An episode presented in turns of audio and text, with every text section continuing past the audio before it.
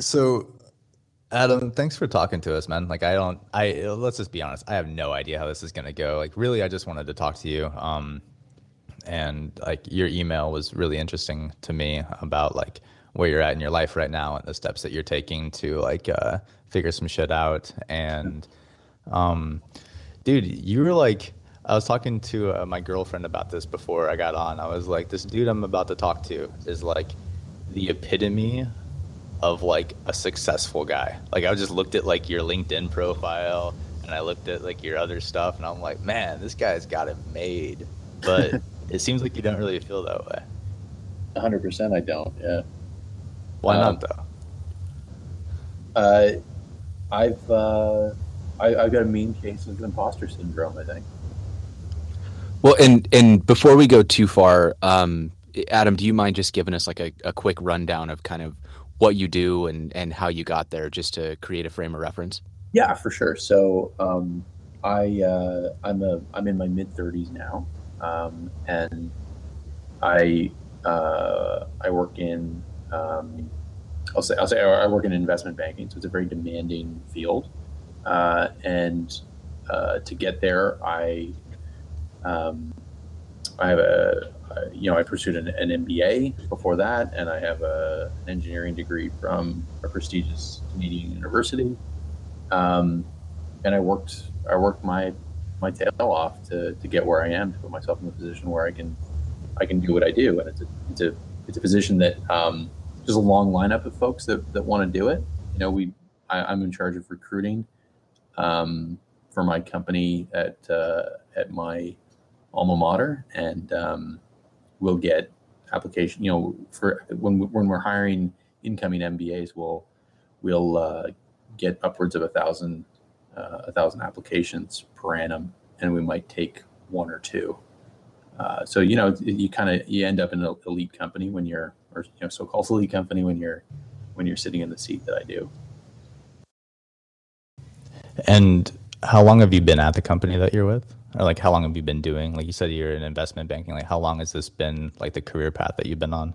Yeah i am about six years in now so you get hired in out of your mba and it's sort of like being in the military. You do so many years as a, as an analyst or an associate and then so many years as a vp and so many years as a director. So right now i'm a i did my my associate years and those are the sort of grueling years where you do um, anywhere from 70 to 100 hour work weeks. Uh, and to give you sort of a sense of what that's like um, in my first three months the, the learning curve was so steep for me that um, i didn't i didn't take a single day off uh, including obviously including weekends and weekends were like 10 or 12 hour days um, and during that span i lost 30 pounds and when i Ooh.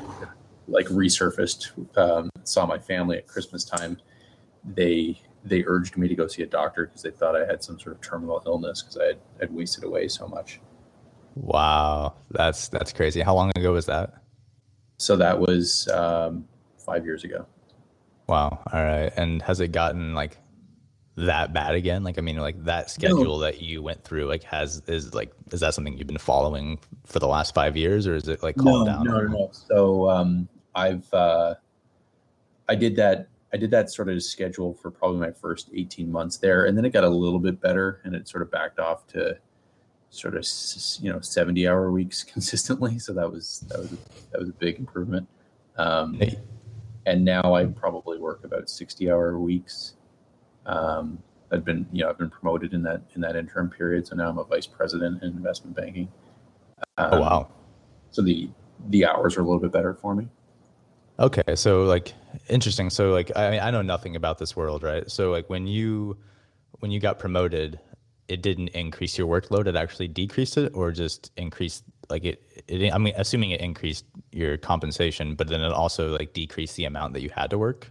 Yeah, that's right. So the, the the junior folks in investment banking, the analysts and the associates, and I was an associate at the time, work the you know they do the heavy lifting, they do all the analysis, or, you know virtually all the analysis and research and things like that. Um, and then you get to the vice president level and you, and you become increasingly responsible for business development and client facing type obligations. Mm-hmm. So the, mm-hmm. the work is, there's still a lot of work to do, um, but the demands are, are different. They're perhaps a little less, uh, the demands are a little bit less with respect to time and more about um, uh, the, the, you know the value that you add to the organization by way of the relationships that you have, the idea generation that you bring, um, you know, higher higher higher level stuff rather than just crunching numbers.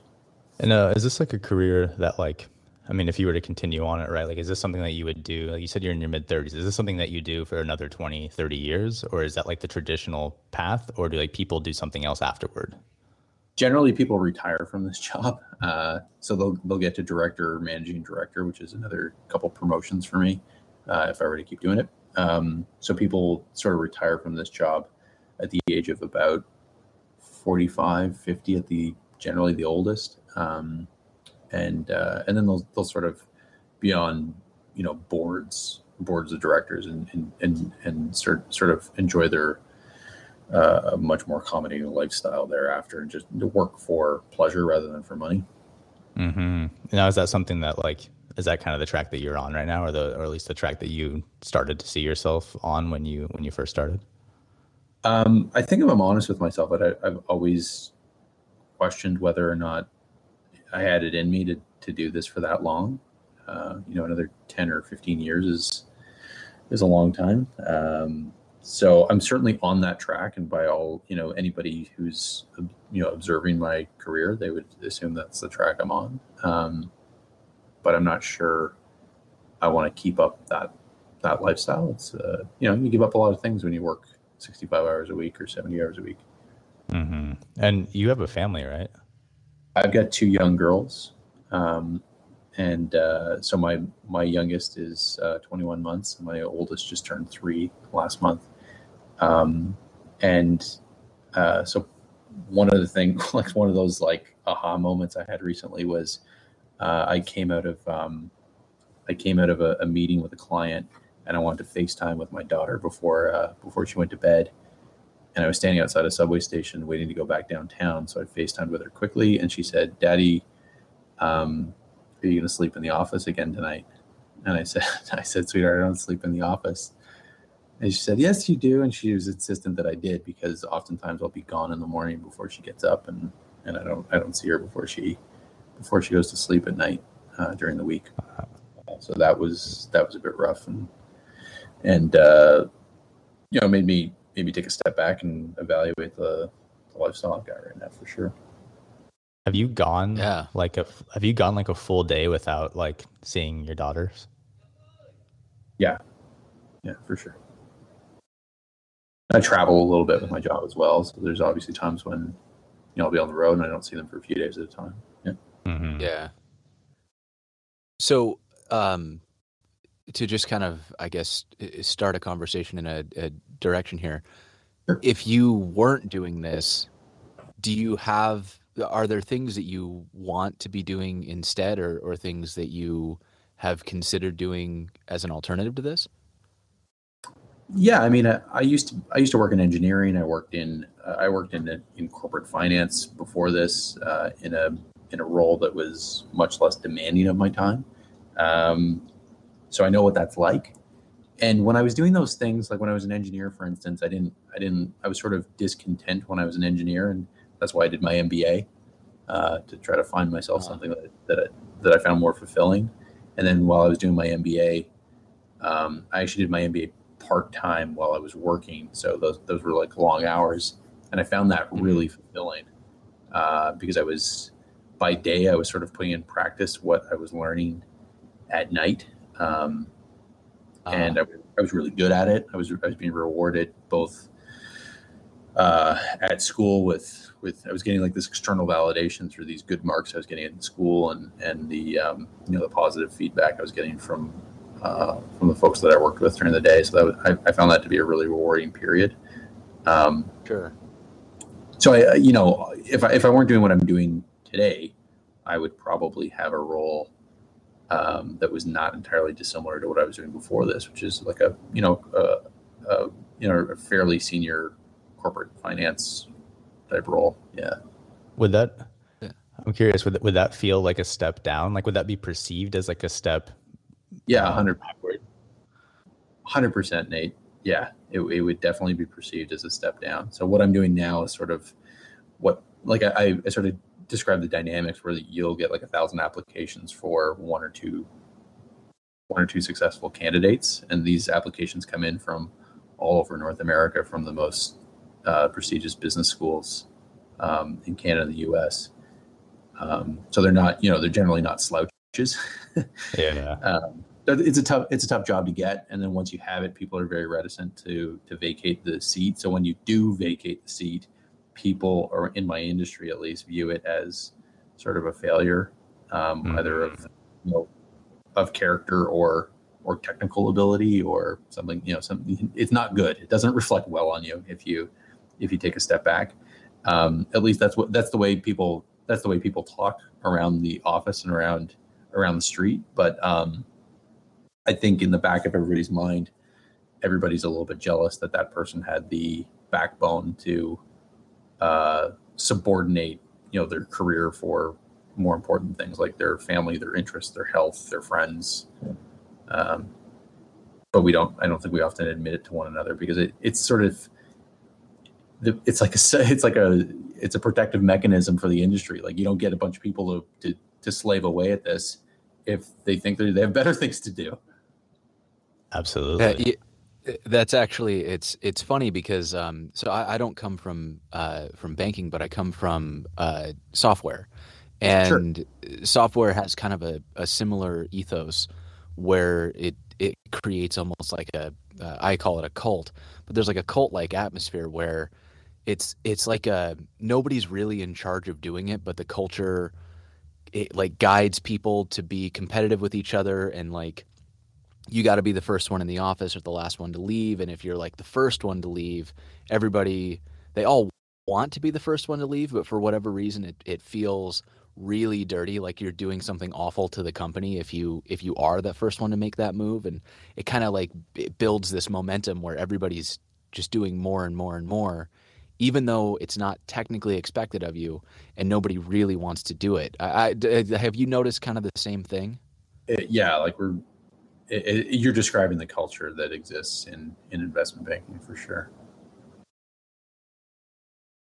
Yeah, I it's it's such an interesting like it's an interesting phenomenon the way that yeah, that, it's, it's a little bit to work. Like it, it's it's self defeating in a lot of ways because a lot of guys that I shouldn't say guys, a lot a lot of people, both both, both men and women, that are um, you know really bright, really hardworking, really capable, sort of crash out of the industry really quickly because they're they're chewed up by that by that cutthroat culture really quickly. Mm, and it seems like a, it's almost like this like admit uh, like admittance of weakness if like you get chewed up and spit out, right? Like if you're like you can't handle your shit or you'd like you said like you take a step down uh, or at least that's what it looks like to go do something else, but that allows you more free time. It's just interesting to me that that's seen as like I mean it makes sense, but it's interesting to me that like that's seen as like a a failure. Yeah, yeah, it's not it's not healthy. Do you like do you talk to other people in your industry about this? Like is this like a like or or is, is like everyone kind of like putting on airs like they're like ah it's not that bad like are people like real about like how they're feeling do you get the sense that anyone's feeling like you do like in your company or in, in your industry I know that people feel the way I do, but they don't. They don't have. They don't articulate it. Um, so we we sort of, um, you know, like we'll talk about the hours that we work, or the amount of sleep that we get as sort of a badge of honor. You know, like four or five hours for four nights in a row, or something like that. And we, it's almost like with this pride that you talk about it. Um, but it's it's it's it's almost like akin to the humble brag. Like you, you say it so that you get I don't know what it is like admiration or pity from from whoever whoever your audience is, but you don't really want to be telling them that you you slept for five hours for four nights in a row. Like nobody really wants to do that. yeah but you get that's it's like- whatever Yeah, or or how many hours you work per day or something. Yeah, it's like the celebration of of who can be the the biggest masochist. Yeah, yeah, exactly. Yeah. So Uh, this this is all sounding very familiar to me. Um, so I'm curious now, like in terms of uh, in terms of work-life balance. I know that's something that, like, in your email to me, you wrote like you have all these like external trappings of success like you said like you have like a you know a nice house you obviously have like a, a great job that's very in demand um nice suits or whatever like is that the stuff that you like like does that stuff mean anything to you right now? Was it something that you chased when you were younger or yeah I'm just curious if you can talk a little like, bit about it's that it's certainly become less and less important to me as i've uh as my thinking about these these sorts of issues have have evolved and matured. Um but yeah to a like to a huge extent like i went to um i'll give you a little bit more background on me. I went to a private high school and i sort of came from a rough neighborhood. I grew up in a sh- i grew frankly i grew up in a shitty neighborhood. I had to run real fast to make sure i wasn't i didn't have any additional holes in me by the end of the day. Um and then I, I got shipped off by my parents at, at my own insistence um, to this uh, you know modestly priced private high school. Um, and what it did was it made me realize that i like in my neighborhood i was upper middle income at this private high school. I was like a hillbilly. So what it Mhm. did was it made, like it, it sort of ingrained in me this this aspiration for more and it it made me work work really hard to keep up with you know the rich kids that I was surrounded with and and to and to one up them and um to beat them. Uh, and then I sort of continued that for the next like 20 years of my life to to gather the the sort of earmarks of success that I saw them and their families have which was Mhm. a nice house in the neighborhood that was you know most in demand and you know a nice car and a watch like my best friend's dad's watch when I grew up and from from high school at least. Um, so yeah, I pursued all of those like outward physical signs of of success. Like I definitely regarded like my salary as as the way to keep score in in the game of life for sure. Well, it's so interesting to me too because I feel like, uh, I mean, I, I, maybe not to like a, maybe not to like a big extent, but I, I definitely went through that phase too. And it's interesting that like, um, you don't know how unfulfilling it is until you actually get those things. Like I feel like when you don't have them, you can always tell yourself the story that it's going to be amazing once you get them and Yeah. things are going to like be better, but once you have it, like once you once you can travel or once you can do uh, once you have the nice watch or the nice car, like I don't mean to downplay them because I mean it's nice to have nice things. Um but it really it loses its appeal uh really quickly. Because you realize you're the same person with a nice watch. Yeah. Yeah. like it Th- th- there's a s sorry there's um there's a, a like a concept that i have been trying to really nail home for myself and that I, I talk a little bit about in my writing which is the idea of of i'll be happy when and so we we set these like external milestones for where happiness lies and it's kind of like you know happiness is is just at the top of this mountain and then you get up to the top of the mountain and you see all the other mountains that that still are left to be climbed Yeah. and so you you know all you really get from like whatever your milestone was whether it's a nice watch or a nice house you know so yeah you decide oh i want this this $15000 watch and then you get it and then you've just opened up watch subculture and now you know there's a $100000 watch and you go well shit now i need that watch um, or the same with you know houses and, and salaries and everything like you can never have the the absolute best of anything. And even if you do someone will come up with something slightly better or slightly newer or slightly more expensive later. And it keeps moving the the the idea of happiness like outside of of you and and to this end goal of a, a thing or a, a you know a, a destination. Um Yeah.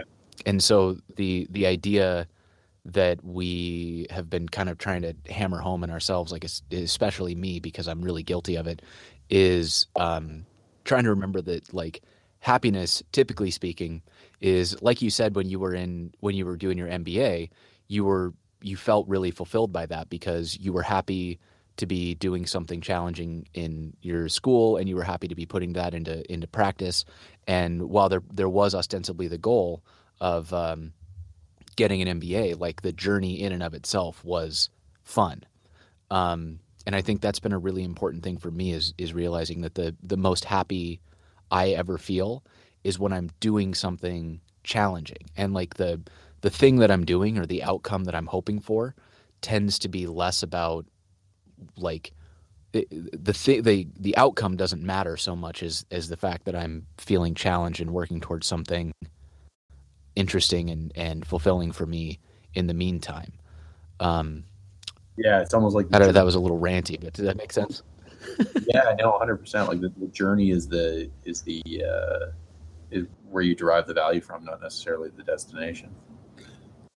Yeah, absolutely. Do you? Uh, I'm curious, just like kind of switch gears for a minute, because like we've uh, let's just say we have a, a, good background of you, right? Um, and we kind of have like I don't know, let's just say the problem, uh, if you want to call it a problem. But have you? I know I know in your email you mentioned that you were like maybe taking some next steps by just like talking to some friends and your mom and just kind of letting people know where you're at with things. And I'm wondering if you have like other next steps in mind to like you've identified a problem and you're a very ambitious, driven person and clearly. So I'm wondering if you've like tried to like set up uh, the, the direction that you want to go in next. Um, yeah, that's a good question. So I'm, I think I'm still, I'm still, um, I'm still trying to get my head around entirely what what it is that will that will make me happy. Um, but certainly bringing uh, a better a better work life balance to my life would would probably go a long way to um, to curbing some of that discontent that I continually have. And I think what is say again? Sorry, yeah, sorry, I'm interrupting you because the, the lag in the audio. But what uh what does work life balance mean to you? Like, if you can like, because like I feel like with with a lot of these things, right? If we don't define them, um, they're just kind of nebulous and just like ideas. So I'm just curious, like very sure. specifically, like if you could, like, what does that mean to you? Work life balance. Sure. So I think previously I didn't have work life balance. I had work work balance, which it really meant that I subordinated everything to my job and I worked as much as was as was demanded or expected, or I perceived was demanded or expected of me. Um, and I think a little bit deeper issue. I think I think part of it is that I've always sort of sought external validation of of of my my own worth rather than deriving it internally. Um, so that that sort of drove the wrong the wrong behaviors and, and, and really made me um, uh, crave and seek the the approval of folks in authority positions in my life, whether it was teachers or professors or uh, parents, and, and, you know, going a long way back, uh, and more recently, um, peers and bosses and clients. Um, but at, at, any rate, a work-life balance to me now means um, working working enough to, to to be a good provider for my family and give them the things that give them the, first of all the things that they need obviously but also satisfy some of their wants as well but not more than that whereas previously i was working i sort of fooled myself into saying i was being a really good provider but i was was probably doing you know way way more on the work side than i needed to mm. and and and not nearly enough on the family side um, to uh, to nourish those important relationships in my life. So for you, it'd be like uh, if you if work life balance is achieved by you, it's basically like uh, I still stay ambitious. I still do my work, but it has a direct purpose, and the purpose is to provide for my family some like to meet every one of their needs and some of their wants like maybe a vacation or or whatever. Um, but also you need to feel challenged right? Yeah exactly. So previously the I, I i i sort of fooled myself into thinking that i was i was pouring all this effort into making a lot of money to to bring uh, stability and security to my family but really what it was doing was it was it was seeking that external validation from from my clients, from my bosses, from my peers at work, um, and it was it was really you know trying to patch those holes in my delicate ego through um, you know killing it at work, getting good peer reviews and getting good formal reviews at the end of the year, and getting that odd pat on the back, like job well done. It wasn't really about the money I was making. It was about getting that that hit of validation from from anyone, from somebody who I perceive whose opinion I you know held held in, in esteem in some way. Let me. Yeah. uh, it- well, and it, it's. Sorry. Go ahead, Nate. Um, I was gonna say, I'm, I'm just curious. So you don't need to like. I'm not gonna ask you what your salary is or anything like that. But I'm curious, like, how much less money could you make to satisfy all the needs um, of your family and Sure. some of their wants? And and and I don't know if that necessitates uh, a different house, a different whatever. Right? I'm just curious. Like, do you have a number in mind? I could like, maintain. Well, I've- I know I know what these numbers are because I've been thinking about this a lot lately. Um, I could Do you maintain mind my. Yeah, no, no, no, it's fine. I can maintain my current lifestyle virtually unchanged and make a third less. Sorry, two thirds less. I can make a third of what I'm making right now. Hmm. Jesus Christ. that's awesome, man. No, that's Yeah. That's, that's actually like, such a cool. rel- Like, I feel like that's got to be a huge relief because if, um, like I know when I was when I was doing like the serious workaholism, um, I had it in my I had the same kind of thing in my mind where I was like, oh god, I got to keep going. Like I got to make more. I got to do more, sell more. And at a certain point, I realized that like I I was having to come up with excuses to spend the money I was making. Like I didn't need any I didn't need any money. Like I I'm I, I lived on like maybe maybe half of what I was making, and the rest of it I totally blew on dumb shit like going out to way more expensive dinners and buying crap that sat in my house and never got used um, because I felt like I needed to spend the money I was earning. So I had this weird vicious cycle of here's a bunch of money that I'm making, and I feel like I need to go out and make more. But then I was like, well, shit, I better find a way to spend this money, which then Yeah. convinced me that I needed that much money. You know what I mean? Yeah, it's uh, it's an, it, for sure it's an easy trap to fall into, and you like it, it's self perpetuating, uh, perpetuating. I think because you, why would you do all of this if you didn't have a use for the money? so Mhm. it's got, it's got to go somewhere. Well, and I know totally, this is, uh, totally. th- this is something that I mean, it may be a cliche at this point, right? But maybe some people don't don't think about it this way. But like, um, money is only just like one form of like currency, right? Like you also have time, you also have like mobility, um, maybe a few others, and so it's really interesting that like you become really like you know financially wealthy or financially rich or however you want to say it. You have you have more than enough. But the thing that you're lacking um, and, and lots of people are lacking is uh, is time. Time to like i don't know tuck your daughters in at night and see them in the morning when they wake up so they don't think you're sleeping under your desk or something Uh, yeah, that that's absolutely right. And um, I've I've said on occasion, I don't think I, I necessarily live by it, but I understand it intellectually. I've said I can always make more money, but I can't make more time.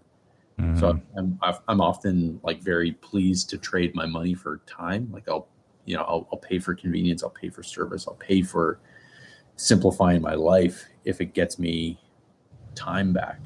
Um, but it'd be a lot easier if there were like you know systemic or structural changes in my life to, to free up that time because I'm making more money than I need to live on. So I'm all right. So I'm curious then, like just uh, just just for fun now. Like I don't know. I don't know. We need to get into like action steps and solving problems and things, but I think it's really cool that you've done the math already and figured out that you need one third uh, of what you're making right now to to basically live an unchanged kind of life. So I'm curious. Um, this seems like a relatively new thing, uh, like like really putting a, a, a magnifying glass on this on this issue that you're going through right now with like work life balance and working a lot. But I'm curious, um, what's stopping you right now from I don't know going back and doing something with engineering or doing something that would just free up more of the time that you have and maybe maybe maybe viewed as a step down. Um, I'm just curious if like you've if you if you've walked through that as a possibility, like Yeah. leaving investment banking. Yeah, I have certainly. So I've I've been I've been sort of boiling the ocean a little bit on what my universe of of options looks like and what what I'm, you know, you sort of draw that Venn diagram between, um, you know, what you're good at, what people, you know, what those, what what skills you can bring to the table that people will actually pay you for, and what what you enjoy. So I've certainly been thinking about those those things, and um, yeah, there's other opportunities available to me, and I'm starting I'm starting to uh, consider them. Uh, and I, am not I'm not hanging up my cleats just yet. Um, and I'm trying to figure out whether whether other whether there's a way that I can do what I do, um, and sort of temper the at least some of my perceived um, uh, barriers to happiness. Like, do I really need to be there for 70 hours a week, or is 50 hours enough? And if it is 50 hours, can I can I be happy working 50 hours? Does it bring the right work life balance? And am I am I able to dedicate enough uh, time and energy to the things that are certainly more important than than than um, than investment banking in my life. Well, so here, here's a question really quickly then. Do you enjoy what you do? Like, let, let's say that you could work 50 hours a week doing exactly what you're doing right now, um, like being uh, vice president in investment banking. Like, yes. would would that would you stick with it if you could like cut your hours down to 50 and like without hesitation yes i actually really like the nature of the work that i do and it brings me a lot of fulfillment and it's it's intellectually stimulating it's challenging i enjoy the clients that i deal with some of the personalities of course can be difficult at times but you get that everywhere. Um, but i think i think certainly there there's at least some external expectation that the the hours aren't 50 they're more like 70 um, some of that exists but a lot of it is self-imposed. Do people track that? Say again? Do people track that? Like i mean like do people know how much you work or is it just like it's not that they it's not like they're sitting around with a stopwatch clocking my hours um, but if i'm responsive at 10 p.m on a thursday uh, they'll note that. It's it's mm. noted when you're you know i i notice when people don't respond to an email quickly and it, i have to wait till the next day or two days later. Um, so that's the way it manifests itself. It's not that people are sitting around with a with an odometer clicking my miles as i go. Um, but they'll, they'll, they'll when know, you know when i'm responsive for sure. When you say that you you note when someone doesn't respond like does that mean that you would then uh, kind of unconsciously penalize them later for that? Uh, no i mean you're that's a that's a really interesting point jason. It's not like you you're you're you, you know you you put a demerit beside their name of course. Um and maybe it's almost envy because you you know that uh they're they're comfortable enough that they don't have to respond right away and you and you feel compelled to. Um, so that's why i'm saying at least some of it is self-imposed because i don't necessarily you know i don't penalize people. I just it's it's noteworthy to me that that uh, somebody isn't as responsive as uh, I, you know the standard i hold myself to. Mm-hmm. yeah so i I'm I the reason I ask is because I had a, a really like eerily similar kind of situation where I had a schedule that was more or less like I would wake up checking my email and I would fall asleep on my keyboard. Yeah. Um, and it, I was, you know, if I wasn't asleep, I was on. And if somebody texted me enough times, I would wake up in the middle of the night to solve whatever that problem was. So I, um, I had kind of the same thing where I felt like I, I had to be accessible at all hours. And, and if I emailed somebody who was on my team at you know 9:30 p.m. and they didn't respond, I would I would notice that and it would kind of like not bother me, but I would I would like just be aware that it was happening. Um, and so I would hold myself to this crazy schedule like, oh, if somebody emails me at, at eight and I don't respond, that means that I'm bad at my job. And then I, I kind of hit this breaking point where, um, you know, I, I, tell the story sometimes of how my, my beard died and fell out in patches. Um, and it was because I was I was putting in these like crazy you know ninety hour weeks, and I just decided like I, I actually chose to uh, I, I, chose to go like full nuke and pave like just let's just burn this whole thing down and I had decided that I was just not going to take calls after certain points. So it was like nine to nine to six, and after those hours, before those hours, my phone was not even going to accept calls. They would go straight to voicemail, and I wouldn't check email, all that stuff. And I had fully expected that my career was going to suffer as a result, and that my clients would notice, and they would be pissed, and there would be emergencies, and my team would be stranded with no direction. And what I found was that my entire team was relieved because I wasn't putting them under pressure to be available all the time. And that my clients didn't even notice because they don't expect anybody to work after business hours. They just, they'll do it if you let them.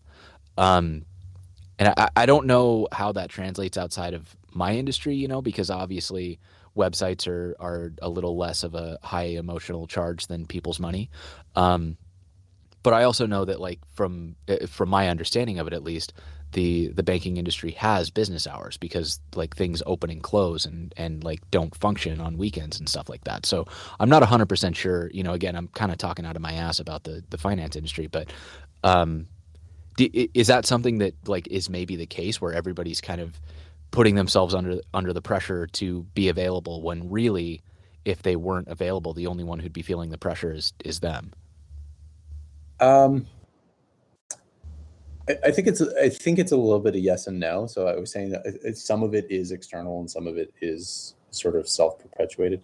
Um, I've had clients mention to me that they they notice when um, I reply to an email at 10 p.m.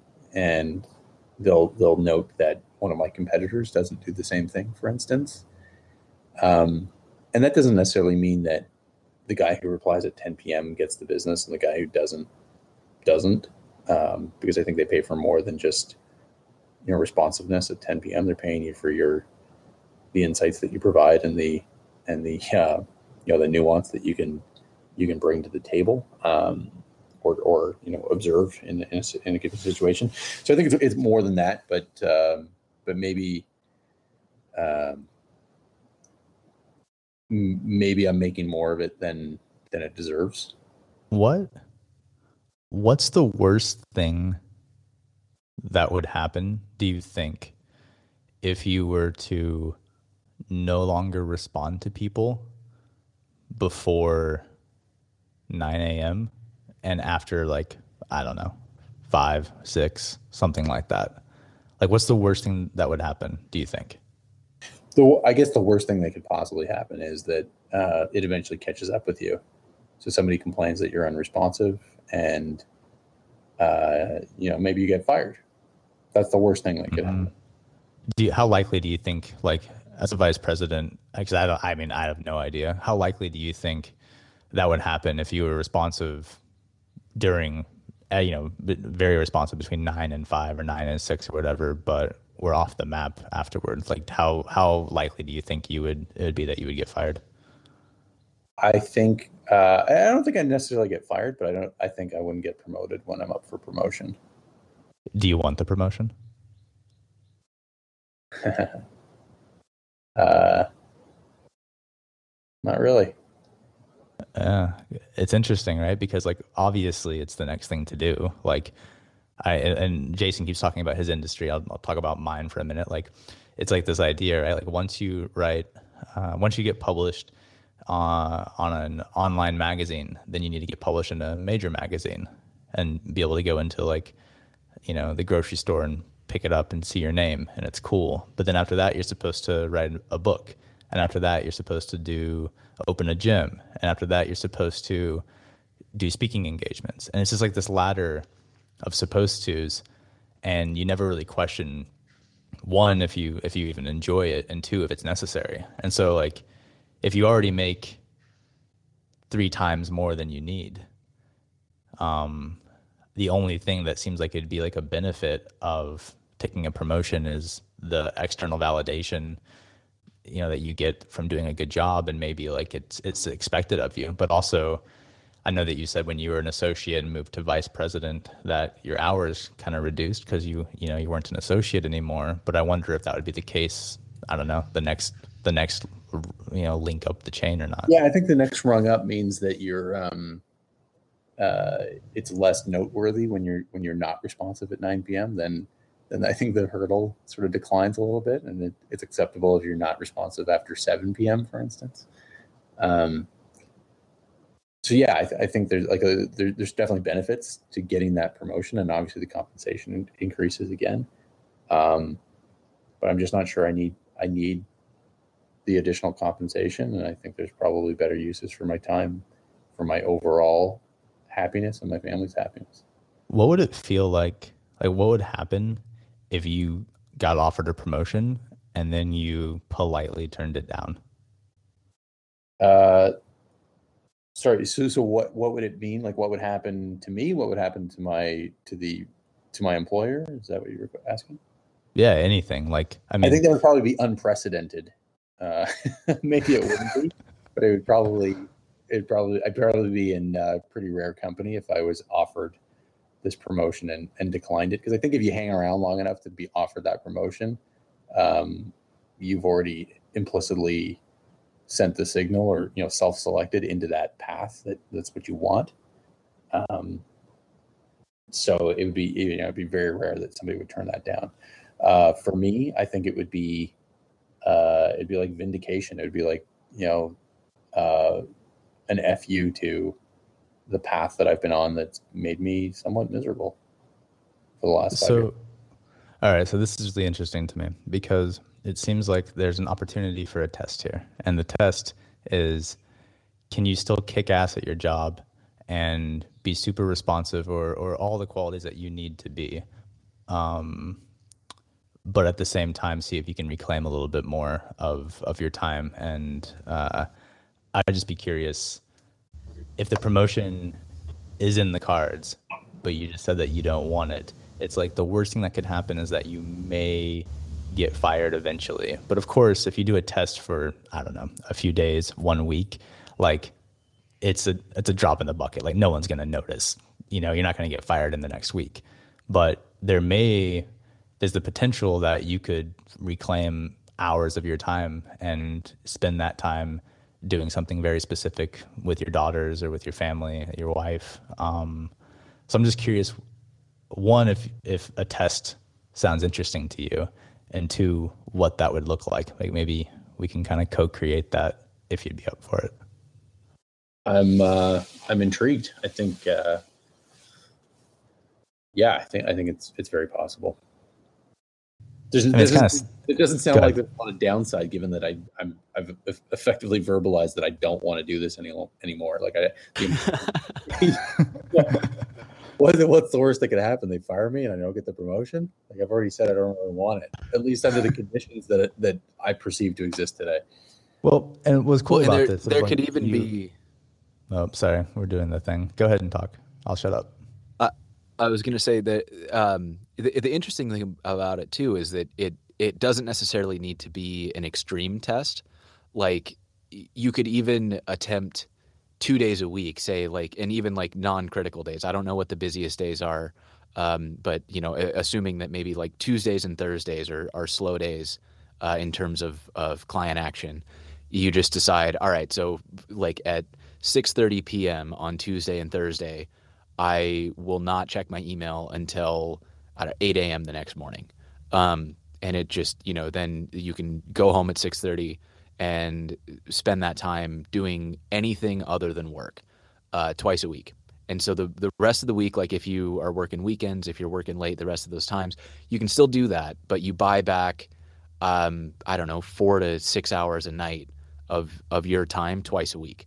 Um, just to see what happens. Like, what does that enable you to do in terms of like your your time with your family, um, and what does that impact at your job, if anything? Um, and then you know you can always adjust from there. Maybe it's only one day that you can get away with, or maybe it's five days or seven days that you can get away with doing that, and no one notices at work, but you see a huge impact at home. Like it's a really, it, it would be really interesting. I would actually love to to hear what you land on, and you know keep up with with what happens, uh, kind of follow up on the experiment. And and even even before that, like I think we're gonna, I think we're gonna get off the call with something landed on, because, uh, yeah, this sounds interesting to me, and I, I, I like I like uh, I like ideas and like uh, action steps and like what people do with them. Um, I think what's interesting too is like I, I, I don't know if it's enough to say like I think the the idea of like once a week or twice a week is a really good start. Like you always want to start something small. And Adam, I know you know this too, right? Like you've you've been successful. Like you you give yourself to it, but like you you do little small tests and you just see is this a thing worth doing? Um, what positive things happen, what negative things happen, and then how do I calibrate and figure out the next step from that? But I think what's interesting is like I feel like you need to have uh, or I would want to have a thing that I was looking forward to. So if you feel like you don't have enough time necessarily with your family right now, I wouldn't just say I'm going to shut down at 6:30 and then just go home because then like I don't know, you could get home and then the you know, the allure of checking your email or your phone just becomes overwhelming. Like I know what that's like too to be excited about something or to like feel like you need to be on to check something. So I'd be curious like if you could do it one or two days a week shut down at a certain time and then what one thing would you go do with your family? You know what i mean? Like what would be the most impactful thing that you could do that would make an impact on like your daughter's lives that you think that they would really appreciate having you around for? So it's like it's a matter of spe- uh, specificity right now. Do you have any ideas? Well it's interesting nate. Um, yeah the things that i could do with my family that would i think um, I mean, it's actually simple things like eating dinner with them. I don't eat dinner with them now. Um, you don't? No, no. I'm always at work. My company. What time do you leave work normally? Till what time? Yeah. What? Sorry. What time do you leave? Like normally? I, I normally leave the office. Um, I'd say on average. Uh, so it's any it's anywhere between like eight and ten p.m. Mm, and what time do you go in? Uh, eight thirty a.m. Okay. Um, what would happen if you left at six? One day a week. Nothing. I'm. I'm okay. My prediction is nothing. What uh, what's what day are we speaking? I, I know we're, we're ahead of you, right? So it's like morning on Friday our time. So I think tomorrow's Friday for you. It's yeah, it's Thursday night for me right now. What if you left tomorrow at six? Well, tomorrow's Good Friday, so oh, so you're not even going. But I, I take your point. I normally, you know what, on Fridays I normally try to get out of there by six. I try to I try to get home before my oldest daughter goes to bed on Fridays. Um, mm. So I do normally try to do that. But if if I expanded that to one of the the days where it's I at least I perceive it to be socially unacceptable to leave at six p.m. Uh, I predict that uh, people will notice and nobody will say a damn thing. Hmm. I think it, all right. That sounds cool. What day do you want to try it? And uh, again, I'm just like I'm like over here scheming, so I don't know if this is actually a thing that you could do. I think um, you know I, I take your point. Like I, Jason was describing, like maybe you do it Tuesdays and Thursdays because those are like the slow days. It's it. My industry doesn't really work that way. It's sort of um, you can get a you know you can get a call on a you know hostile takeover uh, we're launching a hostile takeover tomorrow, and you know that call can come at any time. Um, so it it's it's not like certain days are are slower. There's certainly certain periods of the year that are a bit slower. Um, so anyway, the, I guess that's a long way of saying I probably won't decide which day I'm going to do it, but I, it's probably an easier commitment to say I will do it. You know, I will check it off my list one day next week. I will leave Monday, Tuesday, Wednesday, or Thursday uh, by 6 p.m.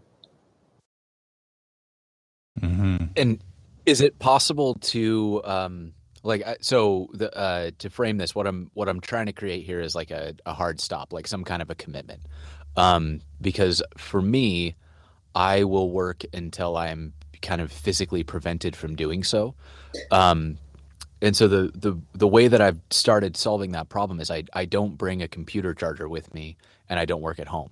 And so if I go to a coffee shop to set up, the absolute end of my battery, uh, given the the stuff that I use, is typically about six hours. So the longest day I can work, if I'm like really energy conscious, is eight hours, and then my battery dies and I'm I'm done for the day. Um, and so the the way that uh, that like theoretically this could be set up would be to make a uh, like a dinner reservation or to um, find some kind of an event like and i don't know what kind of you know I, it sounds like your your kids are young enough that they probably go to bed pretty early so um, but if there was something to do like take them somewhere to see something or or um, just anything that creates like an appointment something that yeah, you that's, can't that's miss. interesting jason because i've often found it liberating when i have uh, you know a, um, a, a, commitment in the evening and i have to tell my coworkers i'm out I'm out at 6:30 or I'm out at 7. Like that's liberating. Sorry guys, I can't like I could, even if I wanted to, I couldn't possibly stay cuz I've got this thing I, I can't I can't miss. So that like that's interesting. Like that's I find that very um like I said liberating. It's easy it's it's it's like a built-in excuse to myself and to the people that I think are going to raise an eyebrow when I walk and, and here's what's interesting about that, right? It's liberating and you're like, I have this thing that I cannot miss. And I would assume normally it's like I mean, I, I don't know the nature of what these are, but it may be like another meeting or whatever. But like, imagine if you could say, and you may not want to say this, but like, I have this thing I cannot miss. I'm going to go eat dinner with my family at 7 p.m. yeah, I don't, I don't know why I'm laughing, but uh, like that, that's that's what it should be. Like that's what it, you know, that sounds healthy to me. Yeah. Yeah. Well, uh, and even if it was just like a, a standing weekly dinner date, you know just something something that you could you could put on your calendar as blocked out time that it just becomes your hard stop like yeah every week i have dinner with my family on one of these days and you could pick that you know as the week starts but like schedule a day to to be able to have that hard stop and that hard stop is an appointment with your family um, or whatever. It could be an appointment with a friend. It could be an appointment to go play a sport that you like, or you know anything along those lines. That um, that is something not work related that is rewarding to you, and that currently, you know, because I, I, I, feel something that we didn't talk about was that you know the, the one of the reasons that I would feel miserable in my job because my my job is very stimulating to me. Like it's super fulfilling to do the things that I do. So it didn't make sense that I would be sad about my job. Like I'm not actually depressed about the work that I'm doing. What I was depressed about was all of the things that were being left behind in pursuit of the work. So the the uh, the things that I wasn't doing, the the activities that I wasn't performing um, in in favor of working all the time. And so to fix that balance and to make my work feel fulfilling again, I needed to figure out what those things were. Like, what am I ignoring? What am I leaving behind? And how can I put enough of that back to feel like my work isn't taking over my life, but that it's complementing a pretty healthy life? Um, so, uh, to bring this back around to my point, is there a way that you could create some kind of a standing appointment more or less with yourself to do any of those things that brings that happiness and meaning uh, back and like and resets that balance with work? Yeah i, I think 100% i can i can set that that meeting and you know i said you know sometimes uh, a client will call with a, a really pressing engagement. And you know maybe maybe a few times i have to i have to I have to push it off to the following night. But, you know, 60, 70, 80% of the time, I probably make it, which is uh, 80% more times, more of the time than I make it now. So mm-hmm. I think that mm-hmm. it probably makes a lot of sense, even if I, well, even if I do it the majority of the time, it's, it's a lot more than what I'm getting in right now. And what's cool about this too is, uh, like th- they're the bigger career questions, right? And the bigger time questions like do I want a promotion? Do I want to look at my options and like maybe do something in engineering or something related to finance but at a in a quote unquote lower level that I make less money and it's less prestigious and whatever, but I, I have more control over my time or whatever. But like that can all come later because I feel like what happens like at the beginning of this call you said like i haven't burned it all down yet. And i feel like i feel like that's what happens to a lot of people is that they have like these these things that seem unchangeable and they feel like they have to burn everything down. And i'm, I'm certainly guilty of that. It's something that i've worked on uh, a lot in the past um, past few years.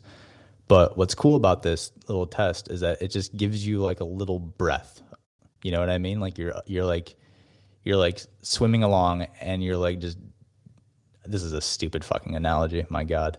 Um, but you come up for you come up for air, and it's just like, how good does that feel? And if that feels good, and it was easy enough to do and simple, how can you continue to get more air? Yeah, I mean that that, that was a stupid fucking analogy, but. Uh, I get it. Yeah, I do. Yeah, I think it's. Uh, I get where you're going, and um, and uh, I might find that those those breaths uh, are are nourishing, and I'll, I'll come up for more of them. Yeah, makes good sense. All right, all right. That uh, And- way to way to call me out. Even though I just like made my, I put myself out there, and I called myself out, and then you had to go say that. It's all right. Um, well, to, to to add maybe a, a different way of, of framing it, it's it it's a subtle shift in the way that that things are looked at, but it it instead of subordinating your family to work, it it switches the the play a little bit because now at least once a week work is subordinated to family. And so it it changes the the dynamic of things where instead of feeling like um and I'm gonna I'm gonna go back to my experience because I I don't want to put words in your mouth, but when I was um, when I was trying to get out of my overworking, what I noticed was that I always felt like I was trying really really hard to play catch up so that I could buy some time for myself. And when I changed that dynamic and I started scheduling time for myself and um, and putting like putting things on my calendar that weren't work related what I found happened for me was that I stopped resenting my work because it wasn't preventing me from doing the things that I, I wanted to do. And instead, I, I found that excitement that I used to feel when I first started it because there were breaks and like my my personal life would sometimes prevent me from working on a project that I was really excited about working on and vice versa my my work would sometimes keep me from doing something that I was really excited about in my personal life and by creating that balance it there was like this push and pull where I was excited about all the things in my life and not feeling like anything was being kind of left behind. And it was a really subtle shift. It, it's um it's such a small difference between you know the idea of like working for the weekend or, or working and just praying that maybe you'll get a weekend versus I have you know two blocks or one block of time a week that's carved out for me and fuck work because I'm doing this. Um, and it, it, it just makes that little hole where the, the power dynamic shifts and it's not work is in charge of your life it's you are in charge of your life and you're choosing to work does that make sense Yeah, yeah, that makes good sense. I, I, I that that really resonates with me. Let's do this. Um, because I know we've been on a call for about an hour, and I'm assuming it's late, and you would like to go to bed, maybe. Um, I uh, two things. One, I want you to be able to like. I want to save a little bit of time. Uh, that if you're curious about anything and you want to ask Jason and I a question, I mean, I don't. Maybe I don't know if you have anything that you want to know or anything that you're curious about or that you want to talk about, but I want to save some time for that. Um, but before that, based on all the stuff that like we've kind of talked about just to, to get really clear what do you think your next step will be and like what are you going to do specifically and when are you going to do it i'm just i'm curious to hear you kind of like give it back to us in a in a succinct way so no pressure Sure, sure. Uh, um, I think the next step is um, isn't for me to make this decision on my own because it affects it affects uh, you know what goes on in my household. The next step is for uh, for me to discuss with my wife um, what what kind of lifestyle would make us happy, um, and whether or not we want to engage in this type of experiment. And I think I think it's pretty it's a pretty low risk experiment, and if so, I think it would be let's start with one or two days a week, and maybe we can carve those days out ahead of time, um, where I'm home by 6 p.m. and I eat dinner with my kids, and I put my girls to bed, and then she and I have the rest of the night to ourselves to do whatever it is that that um, you know, that makes us happy. I think that's probably next steps, and and I think you know it could go either way. Like maybe she, maybe we come, she and I come to the conclusion that that um, you know the lifestyle is is definitively not for us. For you know maybe it's not just about time, maybe it's about uh, the way it makes me feel and the way uh, you know the, the, the attention that it it it garners uh, even when I am at home or you know something like that. So it's not mm-hmm. it's not mm-hmm. definitive, but I think the likely outcome is that we start talking about ways to make the job fit into a happy uh, balance for uh, for us. I actually have one more question, and I can't believe I haven't asked this yet. How does your wife feel about your career and the way that things are going right now? Um, I don't think she likes it at all.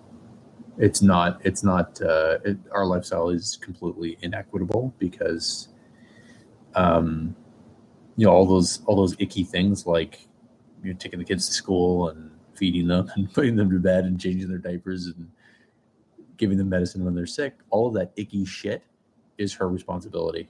And I often tell people, "Oh, my wife's wonderful. She takes care of the kids while I go to work." And really, what I think I've come to the conclusion or the realization that what I really mean is, it's wonderful that my wife handles all this shit that I deem not important enough for me to do.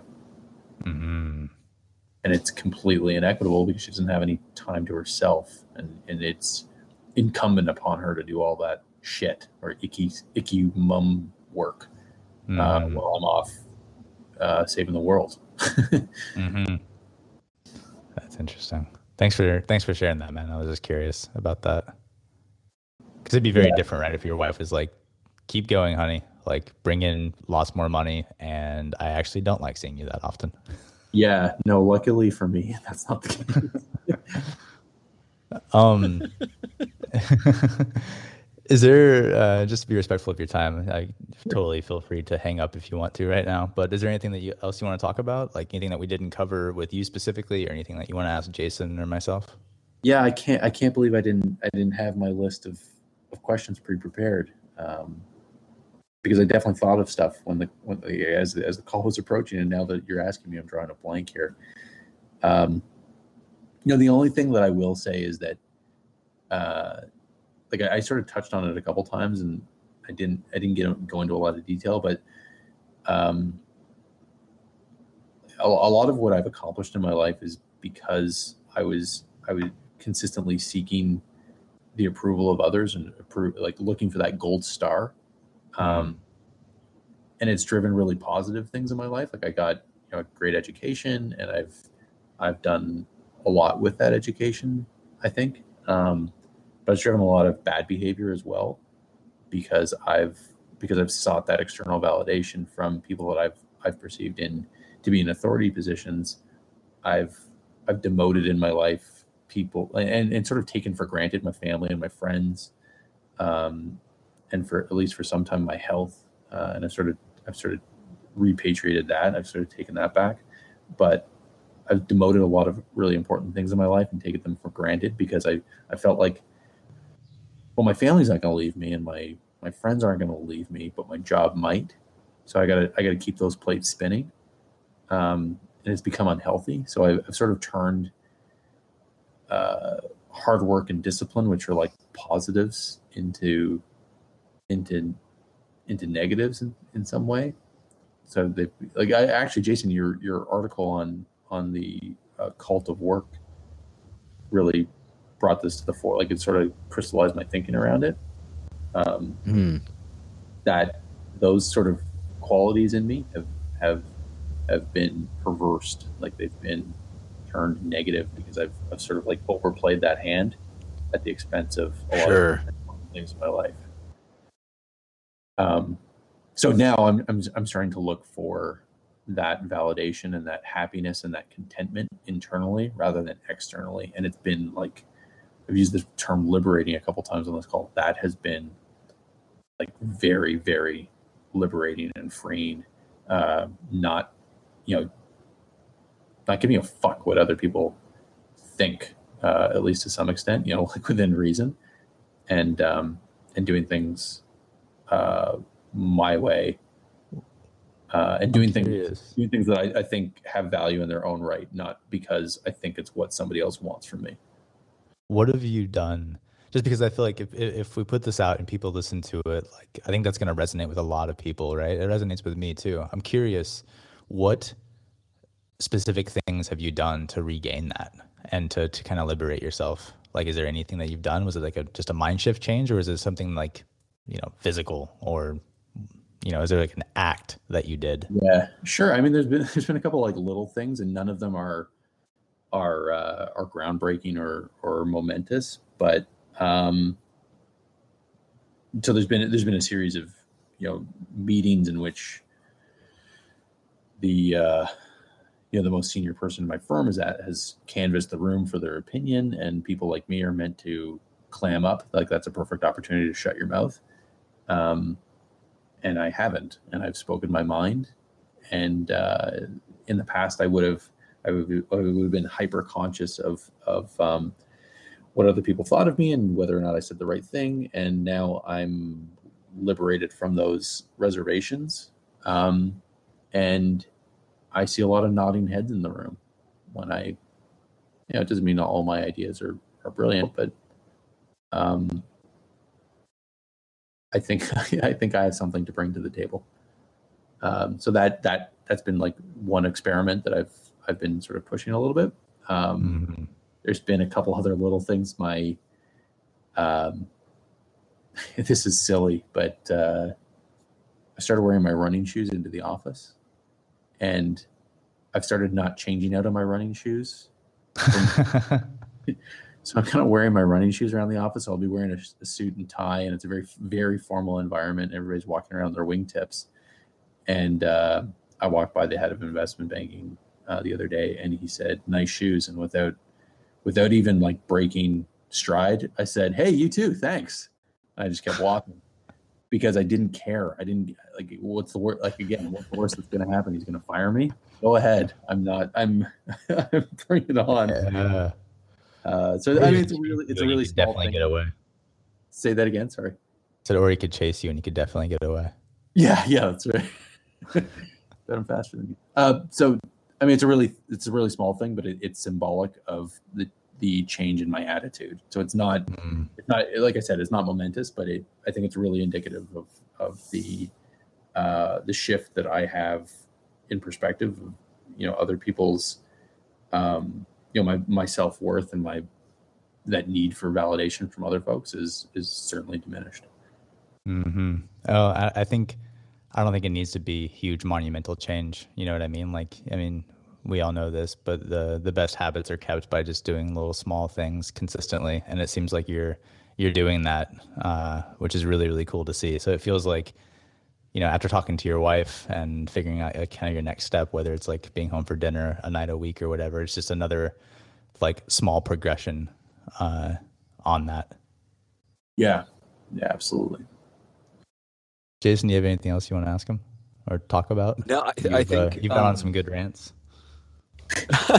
I, I, will I will limit my rants, but I, I do want to ask Adam if you don't mind. Um, I would I would love to kind of follow along with your with your journey here and like mm-hmm. kind of hear where you land and and how the experiment goes if you do decide to move forward with the experiment would you mind uh, sharing that with us and and with our audience yeah absolutely or, no i wouldn't mind is what, is what i meant um, yeah I, would li- I'd like that uh, and if anybody else derives any value from it it would uh, give me a lot of pleasure to to uh, to oblige them that's cool. I think we'll, cool, we'll yeah, do it as a follow up with you maybe in a week or so and just kind of see where you're at, like where you, where you've kind of landed on things just through email and uh, see what see what happened. Yeah, for sure. That sounds awesome, guys. Awesome. All right, Adam. Well, if if you don't have any questions, I think we'll we'll let you get to bed. Great. And uh, yeah, I guess you guys are uh, starting your days. Yeah, eight thirty a.m. in Vietnam. All right. Cheers. It was uh, it was a real pleasure to chat with both of you. Yeah, it's good talking. Right, thanks a lot. Take care.